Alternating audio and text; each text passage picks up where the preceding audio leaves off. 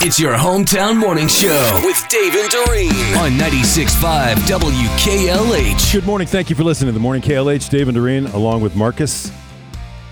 You and Jim have stayed in Vrbos before, Yeah. vacation Yep. rental by Mhm. owner. Yeah, we did. We did several years in a row in Florida, three different places, and uh, w- we're always in a big group, like 12, 13 people. So Okay. it was great. Beautiful houses. Really? Yeah. How about you, Marcus? Never. Never did a Vrbo? No. Nor have I. This story is from the Green Bay Press Gazette. Here's the headline $10,000 a day to stay. Green Bay area vacation rental owners are hopeful. Yeah, a day. Oh my God. We're talking about the 2025 NFL draft. A year from now, April 20th to April 27th, 2025. You and 11 of your most fanatical football friends can stay at a home a very short walk away from the 2025 NFL draft campus if you're willing to pay $11,700 a night. That's insane. That is $84,500 for a week. wow. Now, if you just want to stay for the three day draft, the nightly price is eighteen thousand seven hundred and fifty bucks, or more than eighty five G's for four days. No, who's going to pay that? The property, an Ashwaubenon uh, house with bed space for twelve, is the most expensive home currently available to rent, while Green Bay hosts the draft, which officially is April twenty four to the twenty sixth. It's one of three homes available to rent for more than ten grand a night. By searching Airbnb and Vrbo, you can find these. Of course, as they write in the article, just because somebody asks for that doesn't mean Right. you're going to maybe get it, but it's all about what the market will bear. The estimated 240,000 fans, teams, staff, league officials, Yeah. media, event production staff will create a demand for lodging far in excess of the available hotel rooms in Green Bay and Appleton and Oshkosh. I have a question though. How does that? It counts as income, right? So then you have to pay taxes on that. And is there a Mm-hmm. Yeah. certain different level of tax? You know what I mean? Like like with the lottery, you know, there's a luxury Well, it's tax. probably based on what your overall income is. But uh, just so you just so you know that it's early in the process.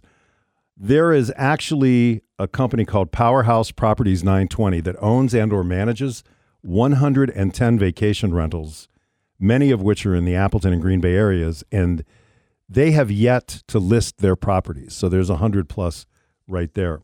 Local government and tourism f- officials are tracking more than a thousand Green Bay area properties offered as short-term rentals, and it's not all crazy expensive. Some of these, for the NFL draft, you could find for 131 bucks a night. What does that get you? right. Yes. That gets you a three-bedroom, 1,500 square foot apartment that claims it can host up to 10 people and is less than a 10-minute drive to Lambeau. Okay, that seems reasonable. That's not bad. Yeah. Now, what do you get for that huge money? Well, they're not million dollar mansions by any stretch. The main selling point in these expensive listings is the short walk or drive to Lambeau Field. Mm-hmm. Right. I've seen some of those houses, though. They're done up They're really nicely. done. They're done up very nicely. The eleven thousand seven hundred a night property highlights the modern upgrades inside the 1950s neighborhood home. It's got a tailgate-friendly garage, which I'm sure no one coming to the draft is going to care about. Yeah. A patio equipped with a built-in grill, a four-bedroom home that sleeps 10 rents for 10,600 a night featuring Packers themed decor. And it's within walking distance of Lambeau. I can't wait to see what they actually get. You know? I agree, but you know what? They're banking on a lot of companies needing to Yeah. and this is not individuals going. These are companies Right. that need their entire Yeah. media staff Yeah, you're or right. and teams, football teams, their entire scouting department or whatever. But even if, you know, those places say they sleep 10, you're counting on people sharing beds. So if you have Mm. a whole crew of camera people, right? You're not going to all share. yeah, I get bed. it. No, I I'm sure they're used to sleeping on the floor every so Oh, often. they probably do. Yeah. Yeah.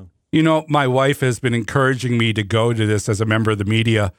I think you just deterred her from all that enthusiasm from wanting me to go now with Wait that. a minute.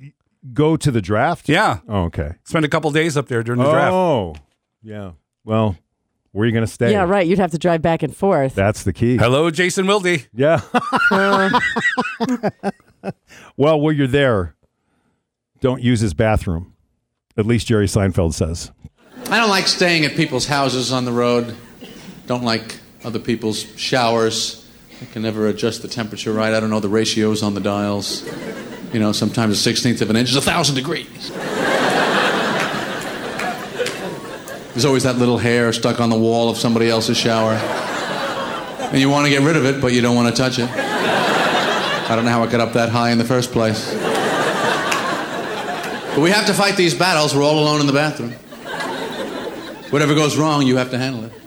You ever go to a big party, go in the bathroom, flush your toilet, and the water starts coming up? This is the most frightening moment in the life of a human being, right here. You will do anything to stop this. You'll lose your mind, start talking to the toilet. No, please don't do this to me. Come on. You know this is not my fault. I'll get you the blue thing, the man in the boat. Just let me off the hook this one time.